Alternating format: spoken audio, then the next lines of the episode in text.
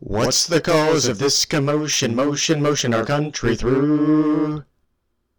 It is the ball a rolling on for Tippecanoe and Tyler too, for Tippecanoe and Tyler too.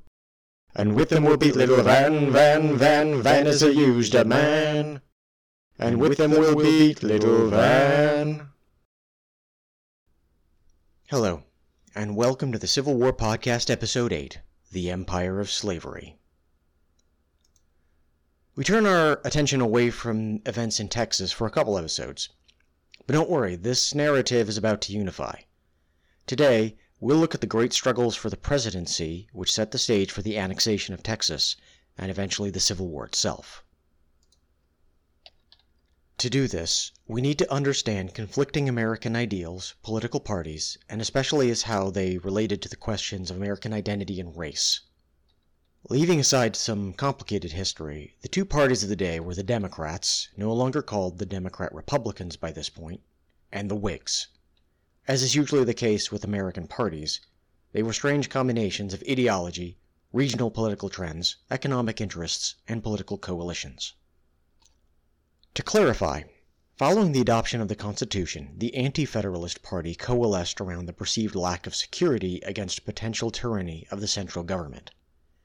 They, in fact, broadly failed in their original goals, but this propelled them into a greater victory.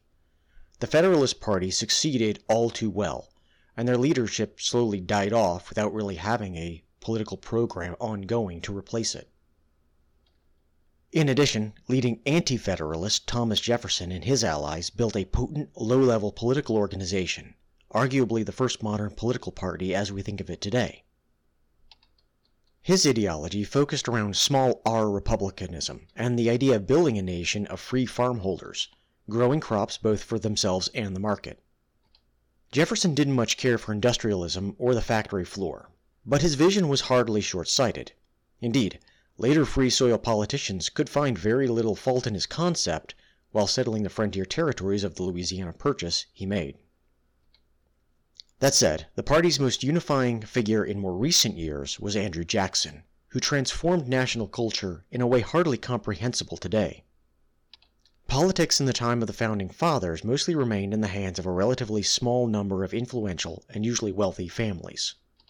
This didn't mean politics completely excluded newcomers, but the old money practices of the East did not win favor as settlers pushed ever westward and culture flattened, leveled, and expanded. Jackson embodied the growing ambitions of the United States and, not coincidentally, an aggressively hostile attitude towards Native American tribes. Now, the latter wasn't only random cruelty, though not much better for it. At this stage, the United States still feared Great Britain and had fought two wars with the mother country in Jackson's lifetime, and in both many native tribes allied themselves to Britain. And yet, Jackson's primary targets for removal were tribes such as the Cherokee and Choctaw, who sided with the United States and had already begun adopting much of its culture, technology, and ideals. Instead of finding some way of integrating them into the United States in some fashion, Jackson and his party set out to expel them completely. The resulting Trail of Tears became one of the most infamous crimes committed by the United States government. Then President Martin Van Buren carried it out.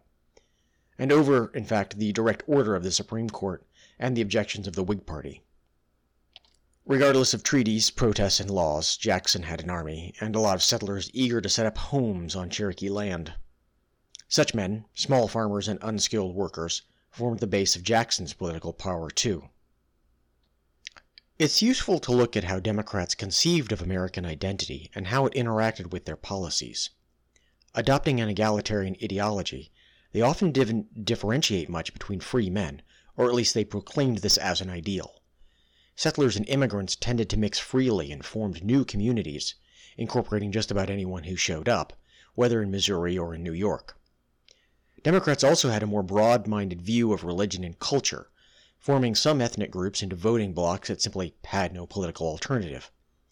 And to accompany the less wealthy citizens, we also see a number of very wealthy financiers and merchants backing the overflowing vision of party.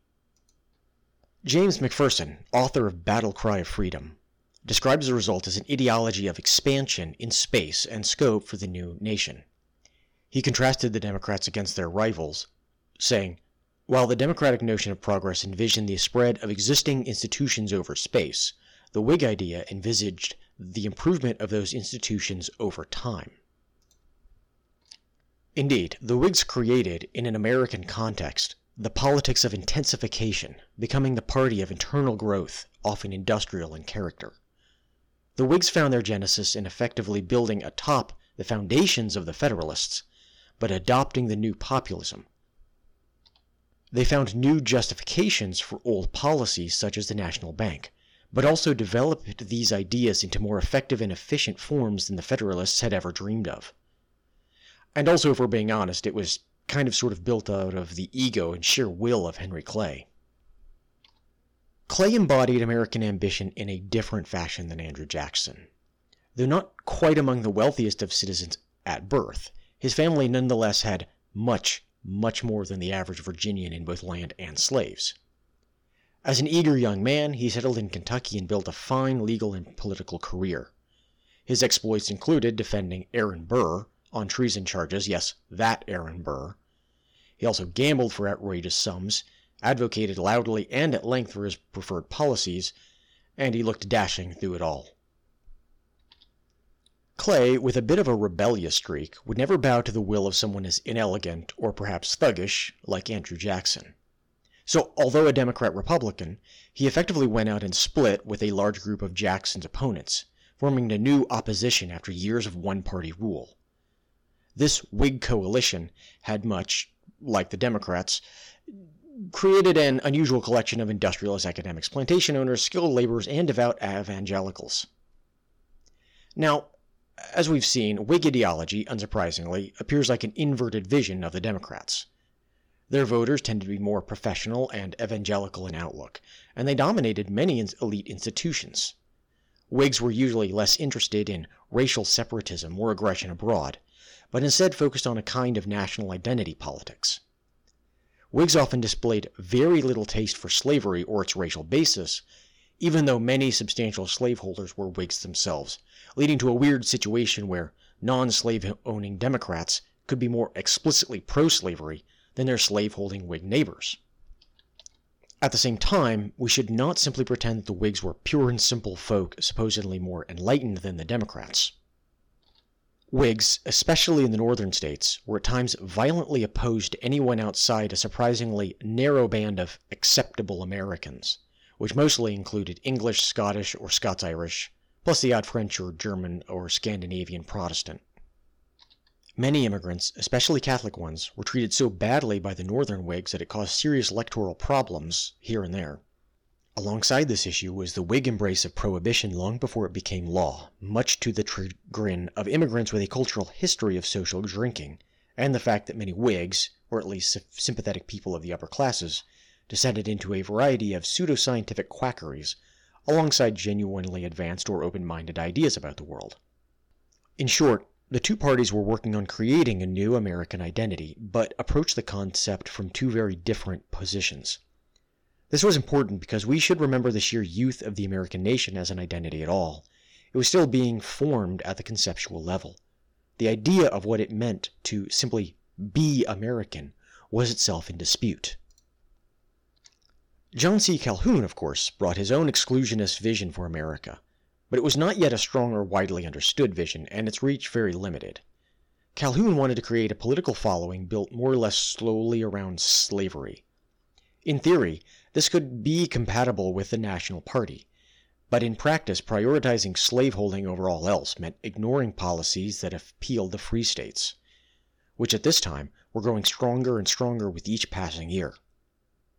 At this time, Calhounism couldn't break the party system or Jacksonian democracy, though as we will see later this episode, Calhoun will personally walk into one of the most fortunate political wins in American history. However, when speaking of Calhoun, we should also examine the significance of race and racism in the United States. To be blunt, these attitudes don't make any sense logically, nor did they ever, so attempting to formulate some grand theory just isn't going to happen. Instead, let's look at some of the foundational strains of thought present in the United States which contributed. First, we should understand that many educated Europeans in the 18th and 19th centuries believed in race as a fundamental reality.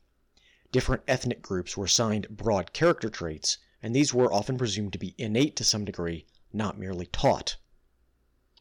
This does not mean that such ideas were applied consistently, just that when Englishmen talked about the Anglo Saxon race, they often meant it. And they meant it whether or not they could apply it logically or not. It's not as though Celts, Britons, Danes, Normans, Scots, Welsh, and Irish hadn't mixed for centuries anyway. The Anglo Saxon was a useful myth making tool, regardless of whether or not it was a fact. However, transplanted onto American shores with the post independence expansion and immigration, well, the dominant thought formed a newer concept of white identity. Now, the actual origins of white as a concept are historically murky and may not be American in origin.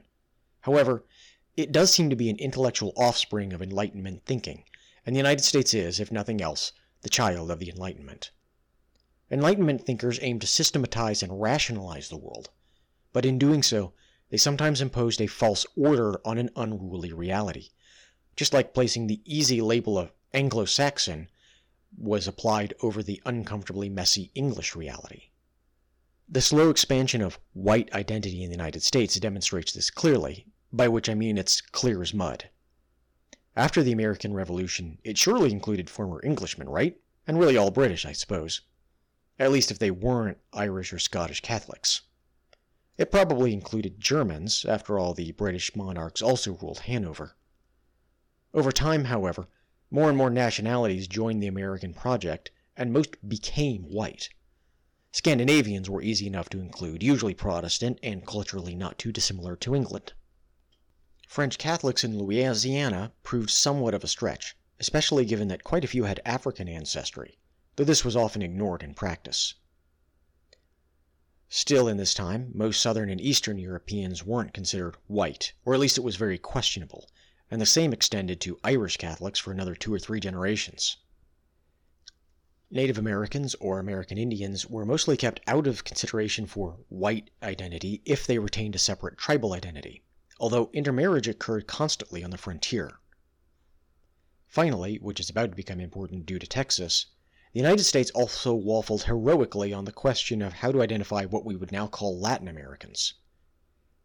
In reality, despite all of the blather about how this was a racial identity, the real question was more about whether or not you assimilated into the mainstream. And those who looked different or retained their ethnic identity were in some fashion excluded. In short, Americans implicitly identified two primary races for their cultural context white and black.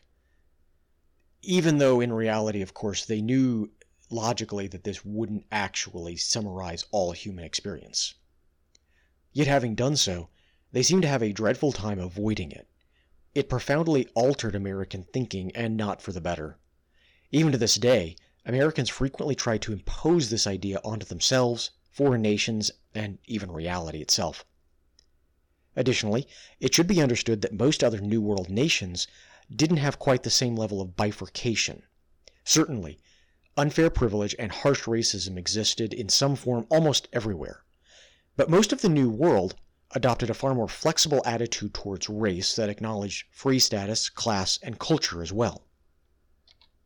For example, during the Haitian Revolution, many exiled planters journeyed to, or at least through, the United States.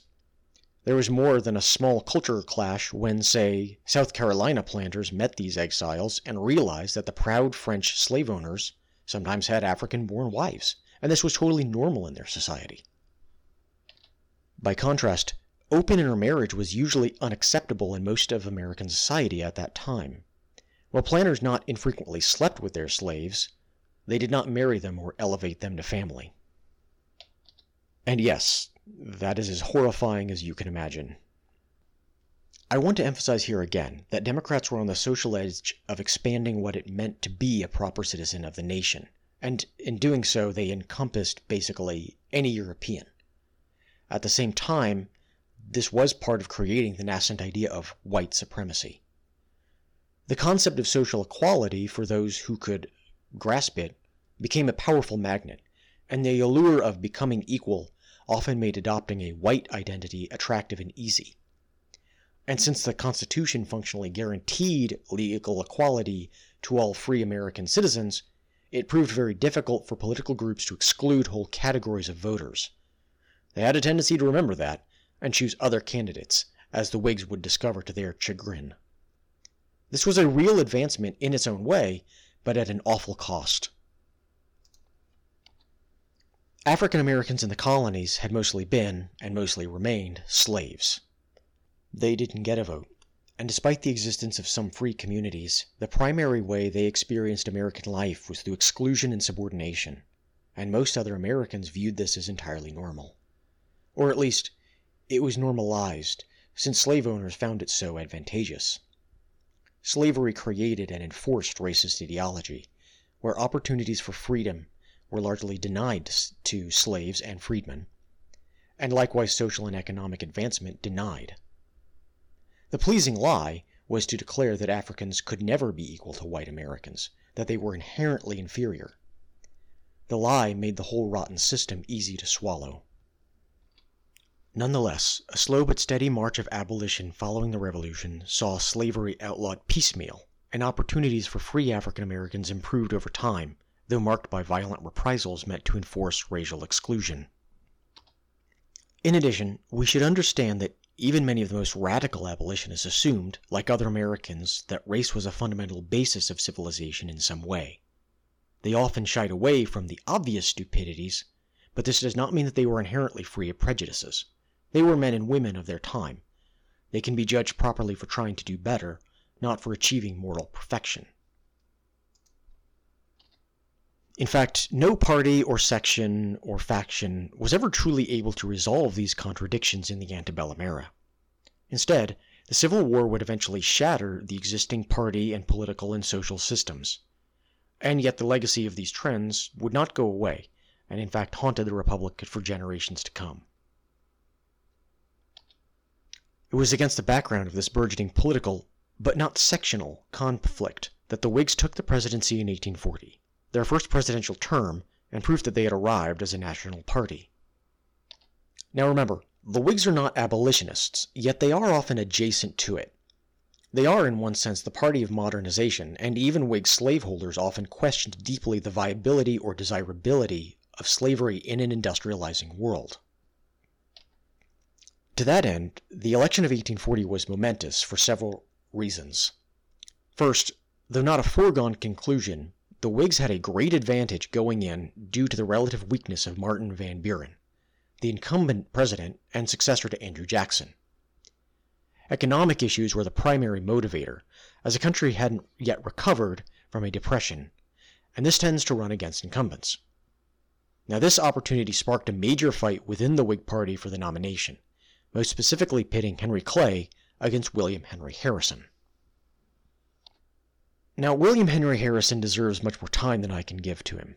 He was emblematic of Whig identity in a way few people were.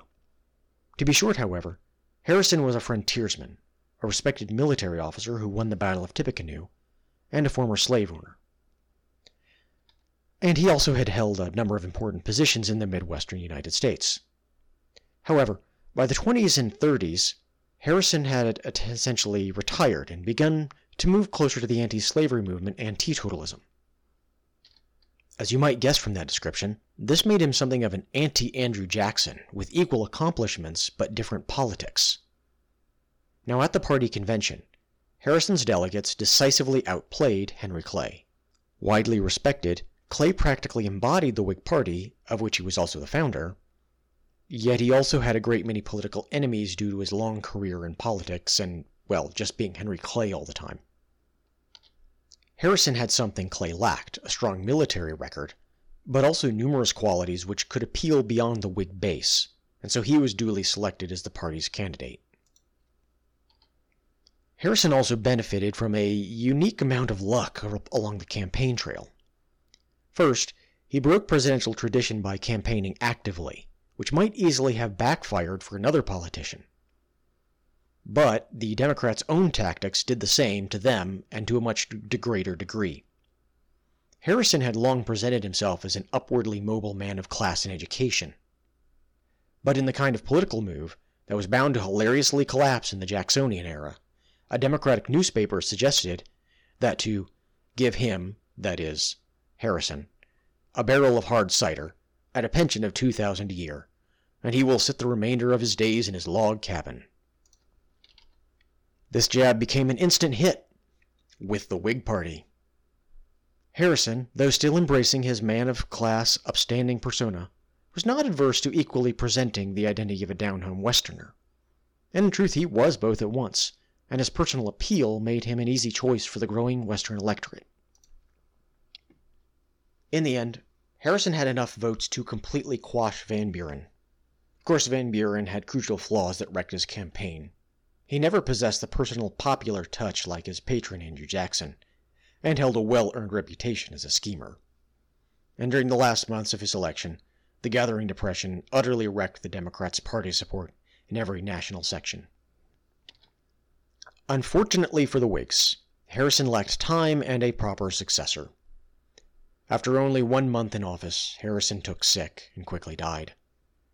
Despite his age, he had been hale and hearty when he stepped into the presidency, and possibly his exertions at the inauguration fatally weakened him. However, several weeks after taking office, he caught a nasty chest infection, and the combination of pneumonia and bad medical care, well, led to his quick death. Although some modern researchers believe the cause could instead be traced to diseased water supply. Suddenly, John Tyler became president, and everything changed for the Whig Party. Tyler had been selected as the Whigs' vice presidential candidate after Henry Clay declined this dubious honor, largely to balance the ticket in an attempt to appeal more broadly. The problem was that Tyler's politics were far, far closer to the Democrats than Whigs, mostly because he was a Democrat. In political terms, Tyler had joined the Whig Party due to being in the anti Andrew Jackson wing of the Democrat Republicans, but he possessed strong ties to John C. Calhoun and his pro slavery ideology. Tyler had, in fact, supported Henry Clay for the Whig nomination in 1840, and in part his vi- obtaining the vice presidency was a political reward. But he didn't precisely fit in with the Whigs at all. As president, Tyler vetoed a number of important Whig backed bills, due to having an especially strict view of the Constitution, all good Calhounite ideology. Perhaps the most critical of these were intended to build a third bank of the United States, Andrew Jackson having ended the second, as well as various new projects for internal improvements in homesteading. While certainly not the only point of contention, Tyler was unable to build a working relationship with any of the major Whig leaders. Clay fumed that now, having had a perfect chance to implement the American system he had so long dreamed of. He was blocked by a petty political nobody. His accidency. The fact that Clay nearly had the office himself undoubtedly stung even worse. As a side note, the famous orator Congressman Daniel Webster hung around the Tyler administration long enough to negotiate some critical treaties regarding the exact boundaries of Maine and Minnesota with British Canada. He then left the cabinet reputation intact.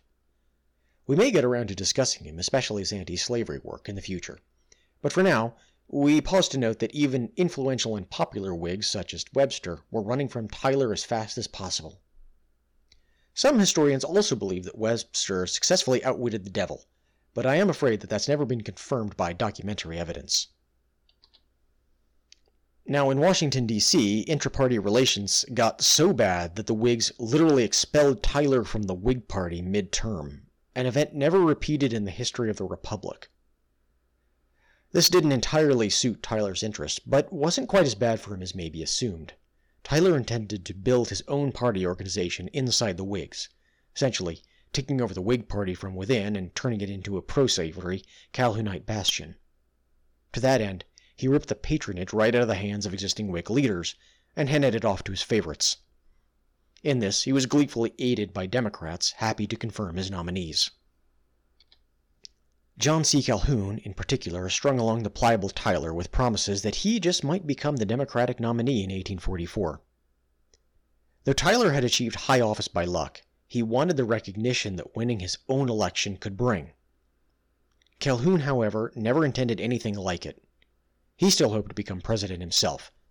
and while Tyler was busy fighting his own party in Washington, Calhoun accepted Webster's old post as Secretary of State and helped a project much favored by both Tyler and himself the annexation of Texas. For Calhoun, this promised to give him everything he could desire an expansion of slavery, great achievement he could point to, and of course a prominent national position to communicate his vision. However, annexing Texas was in part a continuation of Webster's diplomacy, just on a new boundary. In this period, Texans had often felt vulnerable to Mexican attack and had not 100% secured their independence. They had skirmished against several assaults from Mexico in recent years since establishing their nominal freedom. And, of course, since most Texans now had their roots in the United States, it did seem like a logical choice to join. That said, the United States was not the only suitor. Britain, too, saw opportunities in Texas. Texas could provide a separate source of cotton and agricultural goods, and become a convenient market for British goods in turn while allowing Britain another way of pressuring Mexico or the United States. Additionally, Texas at this time still had very unclear borders, and an expansive Texas might even establish itself in or near California, opening a new permanent British seaport on the Pacific coast. A British Texas would therefore have represented a seismic shift in the politics of the New World. For Tyler personally, Texas offered the possibility of an independent accomplishment of his own, something he could stake a legacy and quite possibly stake a re-election campaign upon. To this end, he offered Texas very generous terms in exchange for annexation, in particular, assumption of its large public debt.